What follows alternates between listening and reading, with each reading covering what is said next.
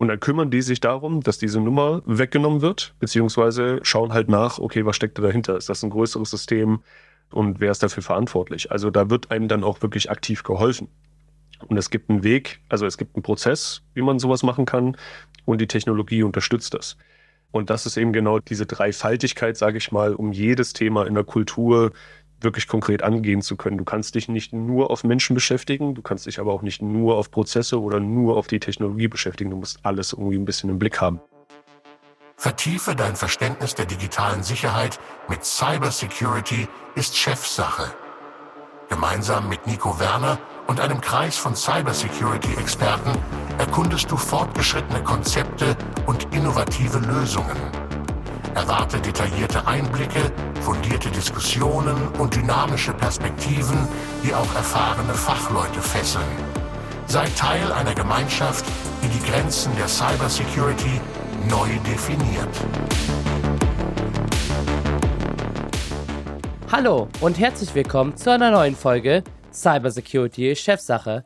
Heute mit Max. Moin Max. Hi, moin Nico. Danke für die Einladung. Vielen Dank, dass du heute mit dabei bist. Für alle, die dich noch nicht kennen, erzähl doch mal ein paar Sätze über dich. Na klar, gerne. Mein Name ist Max Imbi. Ich äh, bin seit mittlerweile über 20 Jahren in der IT äh, unterwegs, habe meine Karriere sozusagen gestartet, indem ich mich selber so ein bisschen in Webentwicklung fortgebildet habe, habe dann eine Ausbildung zum Fachinformatiker hinter mich gebracht, mir aber auch so ein bisschen gedacht, hey, das ist ein Feld, in dem ich mich gerne trotzdem weiterentwickeln möchte. Also habe ich ähm, ein Studium angefangen zum Thema Computer Sciences, also Informatik, und war dann eine Zeit lang in Amerika, habe dafür die Firma gearbeitet, die, äh, bei der ich auch die Ausbildung gemacht habe. Und habe dann, als ich wieder zurück in Deutschland war, mein Studium im Schwerpunkt Wirtschaftsinformatik dann abgeschlossen und habe währenddessen auch noch mal so ein bisschen für mich den, den Weg in die Security gefunden. Ich hatte damals einen sehr, sehr guten Prof, ähm, Shoutout to Prof Hof, ähm, der jetzt an der äh, Technischen Hochschule in Ingolstadt äh, ist. Und der hatte so das ganze Thema Web Security äh, und, und ähm, Cyber Security damals schon als, als Kurs und der hat mich da eigentlich ziemlich reingebracht. Und ich habe dann noch meine Bachelorarbeit so ein bisschen mit dem mit, mit einem Fokuspunkt Security ähm, abgeschlossen und bin dann danach in die in die Beratung gestartet. Also ich war äh, dann Berater für Information Security Themen, Data Privacy Themen und habe da äh, ziemlich coole Projekte mitbegleiten dürfen. Ähm, habe dann in der Firma damals so dieses ganze Cybersecurity-Portfolio ein bisschen mit aufgebaut, zu sagen, hey, was können wir eigentlich als Firma an Services verkaufen im Bereich Security? Wie definieren wir Information Security, Cyber Security? Wie spielt das alles zusammen? Und eben auch der ganze Data Privacy-Aspekt. Und ähm, bin nach der Beratung zu Sky Deutschland gewechselt war dann da deren äh, Head of Security Architecture und äh, habe aus der Security-Perspektive eigentlich alle IT, aber auch nicht IT-seitigen Projekte begleiten dürfen, um einfach den, den Security-Aspekt äh, mit, mit abzudecken. Das war eine ziemlich coole Zeit auch damals, weil Sky schon immer sehr auch an modernen Technologien gearbeitet hat, ähm, ist viel mit auf Cloud gegangen, ähm, hat dann auf äh, DevOps äh, sehr schnell gesetzt. Also hatte ich da schon dann auch die Chance, ein bisschen äh, das ganze Thema Sec, äh, DevSecOps mit einzubauen. Und bin dann von Sky Deutschland tatsächlich ins äh, Finanzwesen fast schon gerutscht. äh, war für mich vorher ein absolut unbeschriebenes Blatt, äh, hatte vorher noch, noch gar nichts mit ähm, Finance oder eben Banking zu tun gehabt, fand aber äh, so den, den sehr geregulierten Bereich, äh, weil ja doch alles so schon ziemlich hart vorgegeben war, auch im Security-Umfeld über ähm, BaFin und Bundesbank, äh, sehr interessant. Und mein damaliger Chef war überzeugt von mir und hat gemeint, du schaffst das trotzdem und hat mich dann da reingeschmissen, zu der Zeit dann eben als Leiter für, für die Information Security Abteilung von der Hypo Vereinsbank, der Unicredit Bank AG. Und da durfte ich dann wirklich viele, viele Themen in der Unicredit mit aufbauen und das mitten in Corona. Also ich habe angefangen und da war schon quasi die Hälfte meines Teams im, im Homeoffice und zwei Wochen später wurden dann quasi alle ins Homeoffice geschickt. Und das war ein ziemlich äh, interessanter Start, weil die einzige Kommunikationsmöglichkeit zu dem Zeitpunkt war Skype for Business. Und das ohne Video, weil das hätte die Bandbreite gesprengt. Das heißt, ich habe erstmal für knapp neun Monate lang ein Team von, wir waren, glaube ich, 15 Leute geleitet, ohne überhaupt die Leute zu sehen. Das war schon mal sehr lustig, aber auch irgendwie sehr herausfordernd und aber man hat auch gemerkt, wie jeder so ein bisschen am Strang zieht. Also das war, war eine sehr, sehr schöne Erfahrung. Dann bin ich nach der Uni Credit äh, zur N26 gewechselt. Und äh, da hat mich besonders halt gereizt, äh, dass die N26 natürlich ein, ein absoluter Disruptor im, im, Finanzmarkt ist und äh, seit Gründung immer nur auf den, den neuesten Technologien aufbaut, auch alles cloud-basiert ist, was natürlich äh, gerade in Deutschland im Bankensektor ein absolutes Novum ist damit zu unterstützen und äh, da die Security-Seite gerade äh, mit dem mit meinem Schwerpunkt dann auch äh, mehr mit dem Fokus ähm, Governance Risk Compliance äh, zu unterstützen und verschiedene Themen und Prozesse eben aufzubauen, die auch sozusagen dann wirklich regulatorisch fein sind, aber eben auch unseren sehr agilen Workflow, äh, sage ich mal, trotzdem noch weiterhin mit unterstützen und dann nichts äh, unterbrechen.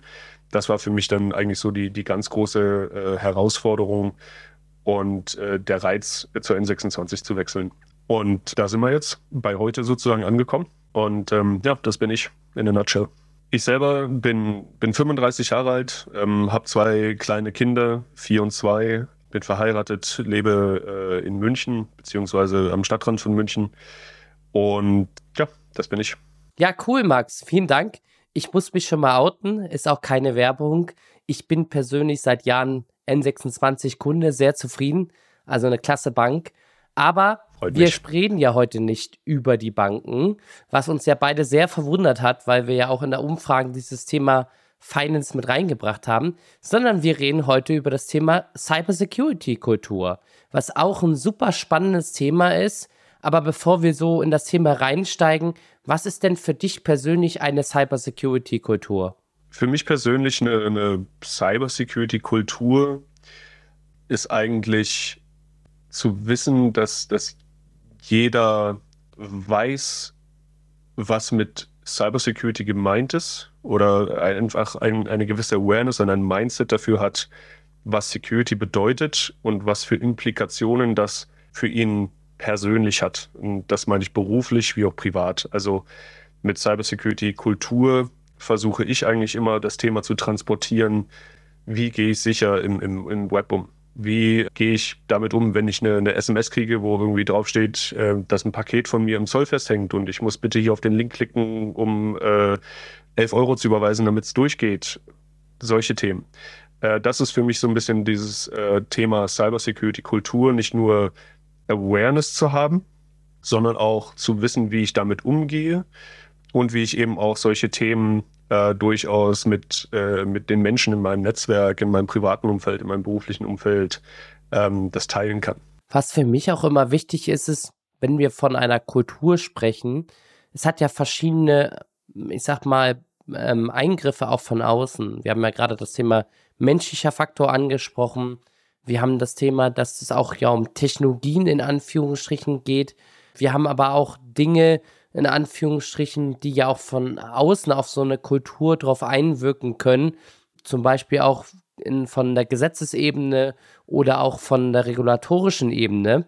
Was ich super spannend finde, ist auch in Deutschland, wenn wir von Cyber-Security-Kultur sprechen, ist es auch ganz häufig eine Angstkultur. Und das ist so das, warum ich auch hier ja diesen Podcast mache, dass ich gerne weg von dieser Angstkultur kommen möchte, hin zu einer Kultur, die das auch versteht, die auch weiß, okay, was steckt dahinter. Denn wie wir ja wissen, wenn du Angst vor etwas hast, dann machst du es eben halt nicht, beziehungsweise da bist du gehemmt. Und ich glaube, in vielen verschiedenen anderen Bereichen in Deutschland haben wir das genauso, dass es immer wieder das Thema gibt, dass wir Innovationstreiber haben, diese dann aber wiederum aufgrund von einer Kultur, die im Hintergrund steht, immer auch gehindert werden. Siehst du das genauso, wenn wir von Cybersecurity-Kultur in Deutschland sprechen? Absolut, ähm, sehe ich genauso. Die Kultur wird ganz, ganz oft von außen mitgetrieben bzw. mitbestimmt. Es kommt aber auch immer darauf an, wie ich selber intrinsisch auf solche Themen reagiere. Also das ist natürlich dann die, die eigene Kultur, die ich in meinem Umfeld sozusagen mitgebe. Also Kultur ist, wie du es selber sagst, einmal von innen, aber eben auch von außen. Und zu dem Thema mit, der, mit dieser Angstkultur, die wir in Deutschland haben. Es gibt eine grundsätzliche Angstkultur in Deutschland generell, glaube ich. Das ist einfach historisch bedingt, wo wir herkommen und wie wir gerade wieder auch einfach, ohne jetzt zu tief äh, viel politische abzudriften, aber wie wir halt auch gerade aktuell natürlich fast täglich in den Nachrichten sehen können, Angst wird überall transportiert und äh, wird damit versucht, Politik zu machen. Und äh, du hast natürlich auch recht, oder de der Meinung bin ich hundertprozentig auch, mit dieser Angstkultur können wir keine nachhaltige Veränderung herbeiwirken oder keine, keine nachhaltige positive Veränderung, weil alles, wenn alles immer nur auf Angst basiert, dann geht es nur darum, jemanden in seine Angst mit reinzufangen. Aber dann aktiv gegen diese Angst was zu machen. Also wirklich dagegen vorzugehen und zu sagen, okay, Jetzt setze ich mich konkret mit dem Thema auseinander und versuche wirklich zu definieren, was muss denn eigentlich geschehen, damit diese Angst nicht mehr da ist. Das macht man in diesem Moment eigentlich gar nicht, weil das ja schon wieder mehr das, der, der positive Aspekt in dieser Kultur dann eben drin ist, zu sagen, hey, ich möchte wirklich auch einen Change bringen, der mir diese Angst nimmt und der etwas dazu beiträgt, dass ich aus dieser Angstbubble sozusagen rauskomme. Und da sind wir Menschen natürlich auch immer in dem Moment, wo es um Angst geht, in, in diesem Fight-or-Flight-Mode. Ne? Also entweder bleiben wir starr stehen oder wir flüchten. Und aus dem Konzept müssen wir halt so ein bisschen rauskommen. Das ist auch genau das Thema, wenn du wieder guckst, diese Kultur von außen, ne, was wir jeden Tag lesen und so weiter, zu, auch mal kritisch zu hinterfragen. Eine Nachricht zu sehen, wo es dann wieder darum geht, wir hatten das jetzt gerade wieder sehr prominent, dieses Thema mit den, mit den elektrischen Zahnbürsten, die für, für ein DDoS-Botnet benutzt wurden. Ja. Das ging durch sämtliche Medien, das wurde breit getreten noch und nöcher. Die Leute hatten plötzlich Angst, überhaupt ihre, ihre elektrische Zahnbürste zu Hause zu haben, was ein absoluter Hoax war. Ja. Das hatte, das war, da war nichts Wahres dran, aber Angst spreads fast, spreads wide.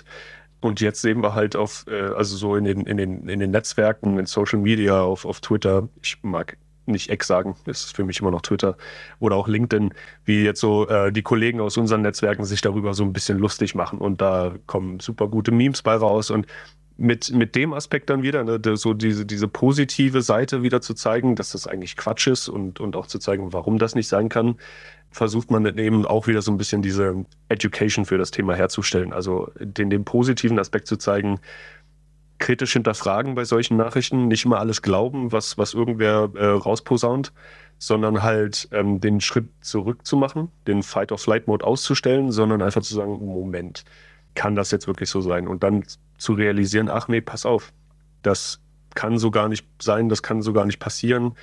Lass mich jetzt daran mitwirken, auch eben für die Kultur etwas beizutragen, indem ich versuche, jetzt andere Leute wieder zu ihnen, ihnen beizubringen, zu educaten, dass, warum das nicht sein kann. Was ich auch, glaube ich, als in Anführungsstrichen noch springendes Thema sehe, wenn wir über diesen menschlichen Faktor sprechen, ist für mich auch das Thema, dass dieser menschliche Faktor auch mit der Technologie zusammenkommt. Also du hast ja gerade dieses Beispiel gegeben, die Leute verstehen das gar nicht. Ich meine, Cybersecurity ist für mich auch immer so ein Bestword, wird alles irgendwie drunter gepackt. Aber am Ende des Tages reden wir über Technologien, über Services, über in irgendeiner Form etwas Hochtechnologisches. Und ich glaube, dass da auch das Problem ist bei unserer Cybersecurity-Kultur, dass die Menschen das auch gar nicht begreifen oder verstehen. Ich hatte gestern zum Beispiel ein ganz simples Beispiel gehabt. Jeder kennt das mit diesen komischen SMSen. Äh, hier Paket ist liegt beim Zoll oder äh, musst jetzt irgendwas bezahlen. Gestern bin ich angerufen worden von so einer AI-Stimme. Pass auf, dein PayPal-Konto ist gehackt worden. 800 Euro sind auf dem Konto geklaut worden. Bitte drück jetzt schnell die Eins, damit wir dir helfen können. Wo ich mir natürlich als Experte denke, und da will ich mich jetzt gar nicht ausnehmen von anderen, ich bin mir sicher, andere hätten es genauso gesehen, aber vielleicht auch andere nicht, sofort erstmal die Frage stelle, kann das sein? Also in Anführungsstrichen, gehe einfach auf meine PayPal-App auf meinem Handy und sehe, da ist gar nichts passiert, so nach dem Motto. Ne? Oder ich habe keine Nachricht bekommen. Während andere dann durch diese, in Anführungsstrichen, Darstellung von außen oder durch diese, durch diese Animation von außen erstmal im Kopf das verarbeiten müssen und denken müssen, okay, oh je, da ist jetzt was passiert. dann haben wir wieder dieses Thema Angst machen, in Anführungsstrichen. Dann handelt man eben halt nicht rational, sondern eben halt irrational. Und dann haben solche Themen eben halt auch ihren Erfolg. Weil ich glaube, oder das ist meine persönliche Meinung, dass bei uns, wenn wir über Kultur sprechen, gerade im Cybersecurity-Bereich, du auch immer wieder ein Wissensgap im Bereich der Technologie hast. Also wenn wir vor allem im, im Thema Kultur sind und äh, auch über Awareness und so weiter reden, dann müssen wir natürlich immer so ein bisschen den gesamten Scope betrachten. Und wir schauen uns natürlich da äh, gerade aus der Security heraus oder in der IT grundsätzlich in dem Moment immer auch so ein bisschen das ganze Thema Change Management an, ja, weil es geht ja um Mindset Change auch. Und der kann natürlich nicht nur eben, der ist nicht nur rein fokussiert auf eben Mindset, also über das Mindset des Menschen, sondern da hängen auch eben Technologie mit dran, Prozesse und dann der Mensch. Ne? Wir, wir sagen dazu ja immer TPP, Technology, Processes and People. Und wir müssen halt alle drei von dieser Aspekte dann jeweils immer betrachten. Wenn du eben das, das Beispiel nimmst mit, mit den SMS, mit dem Smishing zurzeit, was gerade wieder, ne, vor zehn Minuten gerade erst, äh, irgendwie wieder eine, eine SMS gerade bekommen, wo es heißt, irgendwie Ihr Netflix-Konto ist äh, deaktiviert worden. Bitte klicken Sie hier. Und der Link führt mich halt auf irgendeine komische Seite. Werde ich nie machen, aber das ist jetzt bei mir der, der People-Aspekt, wo ich sage, okay, da bin ich aware, dass ich sowas nicht mache. Auf der Technologieseite müsste man da jetzt eigentlich wieder betrachten, warum kommt so eine SMS erstmal überhaupt durch, beziehungsweise warum gibt es eigentlich keinen Weg, wie ich jetzt über mein Handy diese SMS irgendwo melden kann, wirklich konkret. Äh, da gibt es ein, ein, cooles Beispiel aus, aus UK, habe ich letzte Woche, glaube ich, erst gesehen über einen Kollegen. Die haben jetzt etabliert, dass wenn du eine Smishing kriegst in, in UK, dann kannst du den Text plus die Absender-Telefonnummer an eine fünfstellige Nummer sozusagen weiterleiten als SMS. Und dann kümmern die sich darum, dass diese Nummer weggenommen wird, beziehungsweise ähm, schauen halt nach, okay, was steckt da dahinter? Ist das ein größeres System? Und wer ist dafür verantwortlich. Also da wird einem dann auch wirklich aktiv geholfen. Und es gibt einen Weg, also es gibt einen Prozess, wie man sowas machen kann und die Technologie unterstützt das. Und das ist eben genau diese Dreifaltigkeit, sage ich mal, um jedes Thema in der Kultur wirklich konkret angehen zu können. Du kannst dich nicht nur auf Menschen beschäftigen, du kannst dich aber auch nicht nur auf Prozesse oder nur auf die Technologie beschäftigen. Du musst alles irgendwie ein bisschen im Blick haben. Mag ein bisschen overwhelming vielleicht manchmal sein, ist aber eigentlich der einzige Weg, wie es wirklich dann funktioniert. Da bin ich absolut bei dir. Dieses Thema Menschen, Technologien, Prozesse im Kontext des Unternehmens, das darf man auch nicht vergessen, weil es bringt ja auch nichts, wenn du Menschen, Technologie und Prozesse aus einer Schublade rausholst, in Anführungsstrichen, und es passt nicht in deine Unternehmenskultur, dann sind wir wieder bei den Punkten, dass eine Kultur dann nicht funktioniert. Das ist super wichtig.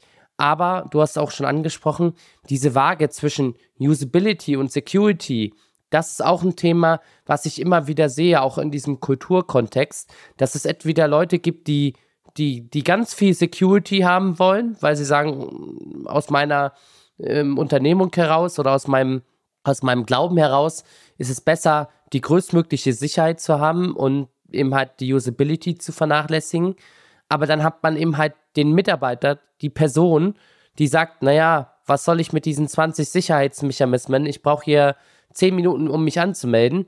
Und dann klappe ich lieber das Laptop so halb zu, dass es noch angemeldet ist, damit ich dann danach wieder mich anmelden kann. Und das sind so die Dinge, wo ich auch immer wieder sehe, Kultur bedeutet auch, mit den Menschen drüber zu interagieren, zu sprechen.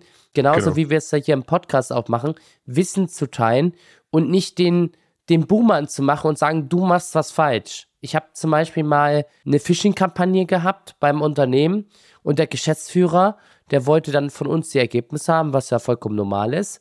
Aber der wollte dann mit den Ergebnissen das Bashing auf die Mitarbeiter machen. Und da sage ich dann zu ihm, dann wirst du deine Mitarbeiter verlieren. Weil selbst ich als Security-Experte fall auch mal auf eine Phishing-E-Mail rein. Das ist menschlich. Wir sind alles Menschen, wir sind keine Roboter. Und wir brauchen natürlich Technologie, die uns ein Stück weit unterstützt bei solchen Themen. Aber wir sind nicht frei von Fehlern. Und wenn du jetzt die Leute dann darauf basht und sagst, pass auf, du hast hier fünfmal auf eine Spam-E-Mail draufgeklickt, was passiert dann? Dann macht die Person zu und sagt einfach, okay, dann öffne ich einfach keine E-Mail mehr und dann bin ich auch nicht zu meinem Ergebnis gekommen. Ist total richtig. Äh, Gerade das Thema Fehlerkultur, das du da ansprichst, packen wieder viele Wörter vor Kultur, aber äh, grundsätzlich dreht sich alles irgendwie um dasselbe Thema. Auch bei Fehlern musst du gerade in der Security meines Erachtens nach immer offen für eben für Fehler sein, weil Fehler überall passieren können und auch passieren. Und das Wichtigste ist eigentlich, wie du dann im Anschluss mit diesen Fehlern halt umgehst. Und genauso wie du sagst, du darfst einfach Leute nicht bashen, weil du damit keinen nachhaltigen Effekt erwirkst. Es geht dann darum, solche Fehler zu nehmen und durchaus auch eben wieder Education mit reinzubringen, also ähm, einen Lernmechanismus mit reinzubringen. Wie ist dieser Fehler passiert? Aber was können wir jetzt tun, damit dieser Fehler nicht nochmal passiert? Ja? Und da gibt es natürlich verschiedene Mechanismen, dann eben zu sagen, hey, äh, wir haben das selber auch schon äh, mal durchgeführt. Äh, jetzt, also ich vor, äh, in, bei vorherigen Arbeitgebern, wo wir gesagt haben, wir nehmen mal so Beispiele ja, von Mitarbeitern, die sich aktiv zum Beispiel bei uns gemeldet haben in der Security-Abteilung und gesagt haben, hey, ich glaube, ich habe hier gerade echt was verbaut, weil ein Beispiel war, ich habe hier ein Möbelstück äh, bei eBay Kleinanzeigen reingestellt. Da ist dann jemand vorbeigekommen, hat sich den angeschaut und ist dann wieder gegangen und wollte sich dann nochmal melden, ob er den kauft. Und erst dann ist mir aufgefallen, ach hey je, ich hatte da ein Post-it an dem Schrank dran kleben, wo, wo irgendwie mein, mein User-Passwort dran stand. Und die hat sich aber, die Person hat sich aber wirklich fünf Minuten später bei uns gemeldet. Alles klar, wir machen die normalen Standardprozesse, Passwörter zurücksetzen, bla bla bla.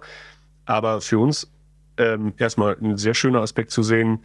Die hatten jetzt keine Angst sozusagen, sich bei uns zu melden. Sie hatten schon so ein bisschen diesen Bammel, was passiert jetzt mit mir? Werde ich dafür jetzt irgendwie bestraft?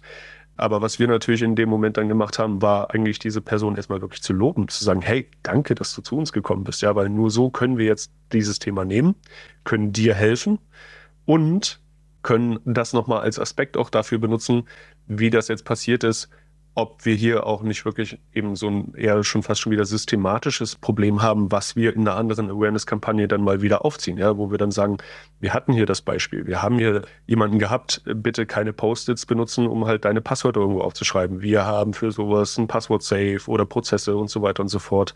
Bitte haltet euch an sowas dann dran.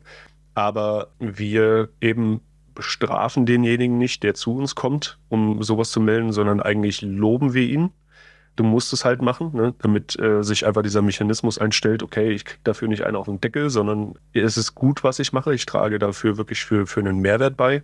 Das Learning hinten raus dann einfach auch nochmal eben zu nehmen, alles, was zu uns kommt, können wir in irgendeiner Art und Weise verarbeiten, um wieder schrittweise uns selbst zu verbessern.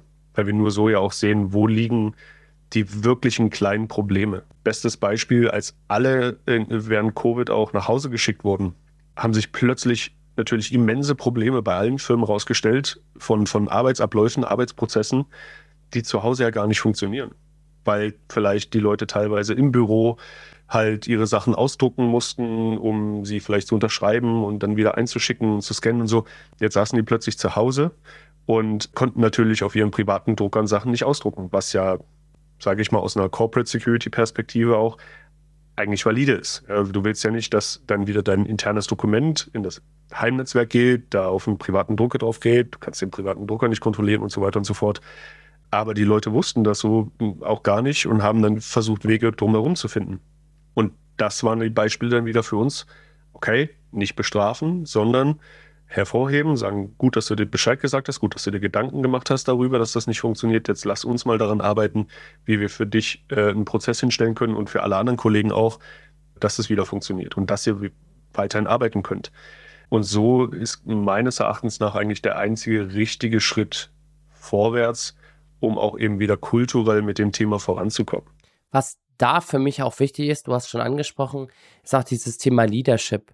Ja, also mhm. gerade die Leute mitnehmen, wie du ja auch schon gesagt hast, nicht bestrafen, Verständnis zeigen. Ich bin auch so ein Fan zum Beispiel davon, wenn wir Awareness-Kampagnen machen, das Private mit einzubeziehen. Also mhm. du machst Awareness-Kampagnen für Mitarbeiter über irgendwelche firmenspezifischen Themen.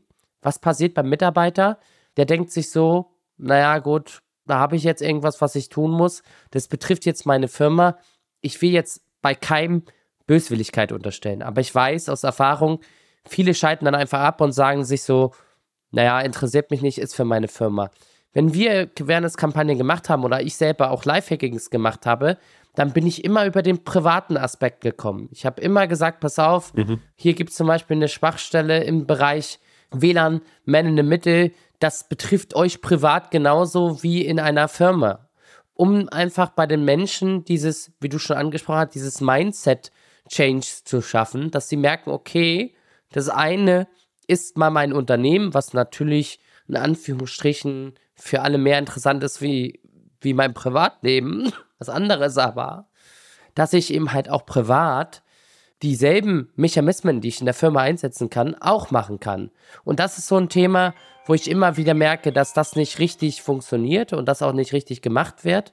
Da sehe ich eben halt großes Potenzial, auch bei den Führungskräften, wenn wir über eine, eine Cyber-Security-Kultur sprechen, wo wir jetzt schon viel machen könnten, wenn wir einfach mehr dieses Mindset der Menschen changen können. Und für mich ist da ein super Schlüssel, das Thema eben halt so aufzubauen, dass die Leute emotional davon gefasst werden. Und das schaffst du eben halt, indem du auch zeigst, hey, pass auf, das ist nicht nur die Firma, das betrifft dich auch privat. Absolut. Ich glaube, gerade Kultur und vor allem auch so ein bisschen gelebte Security-Kultur muss auch immer top-down gelebt werden, also auch top-down gezeigt werden, ja, dass eben auch das Management durchaus den ganzen Aspekt Security versteht und auch als äh, Kommunikator dazu auftritt, weil es ganz klassisch natürlich wie überall einfach das Symbolbild dafür ist, wie die Firma und damit auch die, die Handlungen in der Firma sich abspiegeln. Ja, also wenn du natürlich ein Management hast, was einfach nur sagt,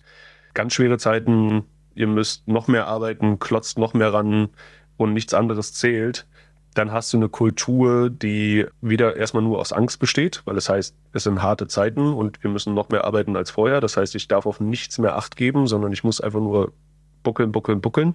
Und dabei entstehen dann wieder Fehler. Und für diese Fehler werde ich dann wahrscheinlich wieder äh, bestraft. Also deswegen musst du, finde ich, in der Kommunikation für unsere Themen auch immer äh, den Mindset mitbringen, dass du das Backing hast aus deinem Top-Management, die dann eben sagen, hey Leute, das ist ein wichtiges Thema. Cybersecurity, der Top-3-Risk für, für alle Firmen da draußen und auch uns Privatpersonen. Und ihr müsst, achtet bitte darauf, was hier passiert. Seid aware, ja. schaut euch die Sachen wirklich genau an und lieber klickt ihr nicht, als dass ihr zu schnell klickt. Also auch wieder so dieses, weil wenn der Schaden da ist, dann kostet der uns wahrscheinlich mehr, wie wenn du einfach fünf Sekunden dich mal zurückgenommen hättest und dir es genau angeschaut hättest. Aber dafür brauchst einfach wieder diese Handlung und diese Kommunikation von deinem Management, um dir auch wirklich zu zeigen, darauf kommt es an und das ist wichtig, weil so agieren dann eigentlich auch immer die Leute, die an den Themen dann arbeiten. Du kannst natürlich auch eine gewisse Kultur, einen gewissen Kulturchange rein in der Mitarbeiterbasis quasi aufbauen und, sage ich mal, hervorheben. Aber in dem Moment, wo du ein anderes Signal von, von deinem Leadership kriegst, bröckelt diese Kultur dann wieder. Das heißt, es ist wirklich immer was, was von oben vorgelebt werden muss und von unten äh, strongly supported sein muss. Glaubst du, dass wir 2024 ein Change sehen werden in der Kultur von jetzt so ein Stück weit ich würde es mal ganz knackig beschreiben, einer Angstkultur, einer Bashing-Kultur, einer Bestword-Kultur, weil das nächste Thema wieder durchs Dorf getrieben wird und auch so ein Stück weit so einer Kultur, dass man immer nur sporadisch auf ein Thema aufspringt, wie jetzt zum Beispiel ganz aktuell Nist und Dora. Alle reden drüber, alle, alle wollen irgendwie was tun, aber dass die NIST in Deutschland noch gar nicht umgesetzt worden ist, sondern erst im Oktober oder dass von der Dora nur eine Hälfte veröffentlicht worden ist und denn die nächste Hälfte erst Mitte des Jahres kommt und man sich zwar schon vorbereiten kann, aber so richtig auch noch viele Dinge noch nicht geklärt sind, sieht man ja immer wieder. Oder meinst du, diese Cybersecurity-Kultur, wie sie jetzt da ist, wird uns eine längere Zeit begleiten? Ich glaube, sie wird uns durchaus noch eine längere Zeit begleiten, weil es einfach so Menschen wie dich und mich noch mehr braucht, die eben mehr versuchen, den, den positiven Aspekt der Kultur mit reinzubringen und, und auch eben diesen, diesen Change ein bisschen hervorzuheben. Und es ist jetzt so ein bisschen ein zweischneidiges Schwert, auch was du angesprochen hast natürlich. Die neuen Regulierungen, die zielen darauf ab, dass wir ein gewisses höheres Maß, ein größeres Maß, ein höheres Level an, an Sicherheit, an, an Security, an Cybersecurity in Europa haben. Das ist grundsätzlich immer gut. Ich kenne Leute, die, die sind immer voll gegen Regulierung, weil sie sagen, das muss man ja doch, das muss man doch sowieso immer machen. Da kannst du wieder sagen, ja, ist richtig, aber dann hast du eben wieder Firmen, die sind halt nur regulierungsgetrieben, weil sie sagen, für alles andere haben wir kein Geld. Und jetzt müssen sie sich drum kümmern. Ja, das auch wieder gewisserweise ein Vorteil für das Thema ist. Auf der anderen Seite hast du dann wieder genau eben den Punkt, wo wir jetzt auch stehen, wie du es gesagt hast, mit Dora ist eigentlich noch gar nicht voll durch detailliert. Ja? Also es gibt immer noch offene Punkte, immer noch ähm, Spezifikationen, die finalisiert werden müssen was viele auch wieder eben in diese, diese Angstsituation reinbringt, zu sagen, ah, solange ich noch gar nicht so richtig weiß, worum es in dem Thema geht, ob ich mich dann überhaupt, soll ich dann irgendwas machen, weil wenn ich es dann falsch mache, wenn es dann später spezifiziert ist, wie gehe ich dann damit wieder um? Das ist natürlich was, was von der Seite der Gesetzgeber und der Regulatoren, sage ich mal, meines Erachtens und hier, ja, Private, äh, Private Opinion, das ist wirklich, das bin ich, nur ich selber, meine, meine private Meinung, das ist nicht optimal umgesetzt. Es sollte äh, da weitaus mehr Support geben und Unterstützung geben von, von den Regulatoren, von den Gesetzgebern, wie solche neuen Vorgaben und, und Regularien zu interpretieren sind, umzusetzen sind und auch einen genügenden Zeitraum sozusagen zu geben, um das überhaupt zu schaffen. Bestes Beispielsthema war damals äh, bis 2017 auch äh, die DSGVO, ja, GDPR, wo auch alle irgendwie nie so richtig hundertprozentig genau gewusst haben, ist das, was sie jetzt machen in Vorbereitung dessen wirklich richtig. Ich baue ein Verfahrensverzeichnis auf, wie soll das aussehen? Was soll da drinstehen? Jeder hatte eine andere Meinung. So ist es jetzt eben auch ganz viel mit NIS 2 und mit Dora. Manche sagen, okay, wir haben wir haben ein Risikomanagement, aber ist das ein wirklich vollumfängliches ICT-Risk-Management, wie es gefordert ist? Oder tun wir Incidents so bearbeiten und behandeln, wie das jetzt die Regulierung fordert? Oder müssten wir hier noch, noch mehr machen? Und diese Ungewissheit, die noch da ist äh, im Markt, die schürt natürlich eben wieder genau das Kernthema, worüber wir am Anfang gesprochen haben, Angst, Angst und Unwissenheit. Und da sollten wir halt auch aktiver gegen vorgehen, um diese, diese Angst zu nehmen und ähm, unseren Kollegen und den Unternehmen da draußen, auch in Deutschland vor allem, einfach zu zeigen, solange du dich mit dem Thema erstmal beschäftigst, das ist auch wieder meine persönliche Meinung, ja, solange du dich erstmal mit dem Thema beschäftigst, dich hinsetzt, dich damit auseinandersetzt, was steht da jetzt eigentlich drin, was wird da eigentlich gefordert und dir dann nur mal Gedanken darüber machst, okay, wie könnte ich diese Anforderungen selber erfüllen? Damit hast du einen ersten wichtigen Schritt getan du hast dich mit der Materie auseinandergesetzt. Ja? Five Seconds Back, No Fight or Flight Mode, sondern setz dich damit auseinander und schau, wie kann ich damit umgehen. Und dann kannst du natürlich immer noch sagen, das ist jetzt mein Plan, finde ich gut so, mache ich so, implementiere ich so. Oder du gehst auf Kollegen zu, äh, schaust in deinem Netzwerk rum, fragst so eine ähm, Experten, sag ich jetzt mal in Anführungszeichen, wie, wie dich und mich, ob, ob da, äh, da vielleicht die, die Interpretationen richtig sind oder ob man das so, so oder so machen sollte. Dafür sind wir alle meines Erachtens nach da. Dafür müssen und dafür bauen wir dieses Netzwerk auf. Ja, dadurch haben wir äh, so super Leute wie dich, die äh, sich mit ganz vielen Kollegen in der Branche hinsetzen und auseinandersetzen und über solche Themen diskutieren. Einfach damit wir eben diese Kultur, diese Awareness von wir sind alle füreinander da und wir können alle zusammen am selben Strang ziehen, wirklich hinzustellen und, und das allen visibel zu machen. Absolut. Und ich glaube, das ist auch ein gutes Schlusswort für unseren heutigen Podcast, wo ich auch nochmal alle mit animieren möchte. Setzt euch mit dem Thema auseinander. Ich habe häufig auch so diese Aussage im Freundeskreis, Nico, was ist denn das beste Antivirentool? Oder Nico, äh, was ist der beste Passworttresor? Meine Aussage ist immer gleich, nutz irgendwas. Das ist besser als gar nichts. Und ich glaube, das ist auch das, was wir hier in der Kultur brauchen. Anpacken, machen. Ist besser als in Anführungsstrichen sich hinzusetzen und nichts zu tun. Man kann immer aus den Fehlern lernen. Es wird auch am Anfang immer irgendwas zum Scheitern geben.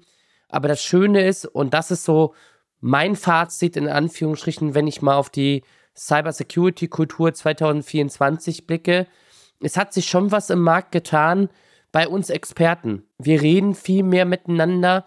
Wir haben nicht Definitiv. mehr diese Konkurrenzdenke in Anführungsstrichen, so, nee, dir erzähle ich nichts, weil dann nimmst du mir den Kunden weg, sondern wir entwickeln uns so zu einem großen Wissenscenter, wo man einfach auch gerne Wissen teilt. Und das ist so auch meine Intention von Anfang an in diesem Podcast gewesen. Lass uns einfach dieses Wissen teilen, weil wir helfen damit den Menschen, die sich damit nicht auseinandersetzen können. Und es gibt andere Branchen, die machen es genauso. Warum müssen wir im Security-Bereich uns die Mauern so hochhalten und sagen, da rede ich nicht drüber, weil es ist ja was Schlimmes, wenn ich gehackt worden bin. Nein, es ist gut darüber zu reden, dass du gehackt worden bist, weil andere können daraus lernen, können damit wachsen und die Frage ist nicht, ob du gehackt wärst, sondern die Frage ist, wann du gehackt wärst. Und das ist so eine Geschichte, die dann wieder aus der Angst herauskommt, bloß nichts machen, weil ich habe da Angst. Aber wir müssen mit dem Thema leben. Es wird immer Leute geben oder immer andere Technologien geben, die schneller, besser, weiter sind, die in irgendeiner Form dann auch die Möglichkeit haben, dich anzugreifen, dir Schaden zuzufügen oder wie auch immer, egal was du gemacht hast. Da darfst du eben halt nicht die Augen äh, oder die Scheuklappen aufsetzen und sagen, ich mache lieber gar nichts. Und ich glaube, das ist wichtig als Statement heute mitzunehmen. Dieses Thema Cybersecurity-Kultur, das geht nur mit uns allen zusammen. Das geht nur, wenn wir alle gemeinsam daran arbeiten wollen und es ist auch wichtig, dass in dieser Kultur verschiedene andere Kulturen, wie jetzt zum Beispiel die Fehlerkultur, das Thema Leadership, wie übergibt das Ganze, alles mit dazu gehört. Absolut. Und ich glaube, was meines Erachtens nach auch nochmal vielleicht eben, wie, wie du es gerade so schön gesagt hast, so ein bisschen als Schlusswort wichtig ist, was ich gerne immer mitgebe, ist, wenn du dich in ein Auto setzt und losfährst, schnallst du dich ja auch an. Wenn du rausgehst und einen Spaziergang machst, schaust du wahrscheinlich erstmal aus dem Fenster, ob es regnet und ob du einen Regenschirm einpacken musst. Wir haben so viele Aspekte in unserem Leben, wo wir eine gewisse Security-Kultur bereits aktiv vorleben, einfach weil es uns mitgegeben wurde, wie wir erzogen wurden, weil uns gesagt wurde, hey, wenn da Schimmel auf deinem Essen ist, dann solltest du das nicht essen, ja, weil sonst wirst du krank. Und genau diese Sichtweisen müssen wir halt jetzt auch in allem ich sag mal, digitalem halt äh, noch mehr umsetzen. Ja, äh, ich glaube auch, äh, die, diese, diese Welle der Digitalisierung ist ähm, in Anführungszeichen so schnell auf uns hereingebrochen, wenn man jetzt mal wieder auf der Zeithistorie schaut, wie, wie sich von vom Rad zur, zur Dampfmaschine, ähm, zum, zum Förderband bis eben zur, zur IoT und der Fabrik 4.0, wie, wie schnell sich das alles dann in kurzen Zeiträumen bewegt hat und entwickelt hat, dass wir da einfach den, den Blick auch dafür verloren haben und einfach alles als gesetzt und gegeben nehmen. Aber das ist einfach nicht da. Wir müssen uns auch im Umgang mit der Technologie, mit den Menschen und in, in, in der Digitalisierung jederzeit immer wieder Gedanken machen, ist das, was ich hier mache, eigentlich wirklich richtig in Anführungszeichen und gehe ich mit dem Medium auch so um, dass es für mich keinen Schaden bedeutet oder halt für meine Firma einen Schaden bedeutet oder für meinen Arbeitgeber oder wen auch immer. Und ähm, das ist dann wieder genau dieser Aspekt der, der Security-Kultur, wie du es auch so schön gesagt hast, dass wir zusammen daran arbeiten müssen, zusammen uns als Netzwerk hinstellen müssen, gemeinsam an einem Strang ziehen. Weil wenn es wieder nur gewisse Einzelpersonen machen, dann ist das vielleicht gut für gewisse einzelne ähm, äh, Abteilungen, Firmen, Unternehmen, wie auch immer. Aber wenn halt ein großes Ganzes dann äh, zu auseinanderbricht, weil einfach ein ganz anderer Aspekt äh, gar nicht betrachtet wurde von, von anderen, dann spüren ja auch wir wieder die Konsequenzen. Deswegen einfach auch nochmal von meiner Seite, wir müssen uns in der digitalen Welt einfach auch nochmal mehr bewusster sein, wie wir mit dieser Welt umgehen. Und ähm, auch da für mich, wie ich gesagt habe, ich habe zwei kleine Kinder, eine riesengroße Herausforderung, schon daran zu denken, wie das mal sein wird, wenn die sich auch immer mehr mit dem Medium Internet und so weiter auseinandersetzen. Ja, das ist, äh, da habe ich jetzt ich will nicht sagen Schiss vor, weil dann hätte ich ja wieder Angst, sondern ich sehe das jetzt schon als äh, große Herausforderung, wie ich mit dem Thema auf die, auf die Kids dann zugehe, um zu sagen, wenn du so ein Telefon hast, ein Smartphone hast oder, oder auch am, am Rechner sitzt und im Internet bist, sei dir immer bewusst, dass es da, dass dir die ganze Welt sozusagen offen steht und zur Verfügung steht ähm, und alle Informationen, die es da draußen gibt, äh, da sind. Aber du auch durchaus in Ecken reinkommen kannst, die, die einfach nicht gut für dich sind äh, oder die dir ein falsches Bild zeigen. Ähm, und das müssen wir einfach noch weitertragen. Da, da fehlt es, glaube ich, noch viel auch von der Politikseite ein bisschen raus. Da gibt es schon so ein paar, paar Anstrengungen, da die Menschen zu unterstützen, aber da kann durchaus noch mehr getan werden. Und wir, wie gesagt, äh, auch, auch natürlich du mit deinem, mit deinem Podcast und mit deinen Anstrengungen ähm, sind da genau die, wie ich glaube, die ähm, hier die richtigen Aspekte reinbringen und, und äh, diese Kultur dann eben äh, fördern und schauen, dass wir da, da alle fett werden. Absolut. Gerade über das Thema Kinder. Vielleicht machen wir da nochmal eine weitere Folge drüber, weil das ist auch so ein Thema, was mich selber auch betrifft, wo ich immer wieder auch mit der Schule, wo meine Kinder sind, in Gesprächen bin, wie das ganze Thema umgesetzt wird, wie, wie, wie auch teilweise das Verständnis einfach gar nicht vorhanden ist, wie man damit umgeht. Und meine Kinder hassen mich, glaube ich, heute schon dafür, dass ich dann eben halt nicht der klassische Typ bin, der nicht weiß, was dann das Ganze mit dem Handy ist oder wie man Dinge sperren kann. Wird auf jeden Fall eine sehr spannende Zeit. Also vielen Dank, Max, für deine Teilnahme. Können wir sehr gerne mal machen. Ich glaube, da gibt es auch ein paar andere Kollegen, die, die sich mit dem Thema sehr gut beschäftigen. Das wäre definitiv mal was, wo ich, also das fände ich wirklich spannend, äh, das mal in einer größeren Runde vielleicht mal wirklich ähm, darüber zu debattieren und da auch mal die Meinung von anderen Leuten zu hören. Ich glaube, das, das wäre das wär sehr cool. Absolut. Und von daher würde ich sagen, das war's von der heutigen Folge vom Cybersecurity Chefsache. Heute mit Max und ich wünsche euch noch einen schönen Tag. Bis dann. Vielen Dank dir nochmal, Nico, für die Einladung. Hat mich sehr gefreut, hier dabei sein zu dürfen. War eine super Unterhaltung. Ich glaube, wir haben über äh, viele, viele Themen sprechen können, vieles nur anreißen. Aber äh, wie gesagt, das ist, ich finde, das Medium ist genau dafür da, um, um sowas äh, Leuten zur Verfügung zu stellen. Und ja, ich wünsche dir weiterhin viel Erfolg damit und würde mich jederzeit freuen, wieder dabei sein zu können. Das war wieder eine spannende Folge von Cybersecurity ist Chefsache mit deinem Gastgeber Nico Werner. Wir hoffen, du hast neue Erkenntnisse und Anregungen mitgenommen, die deinen Arbeitsalltag in der Welt der digitalen Sicherheit bereichern.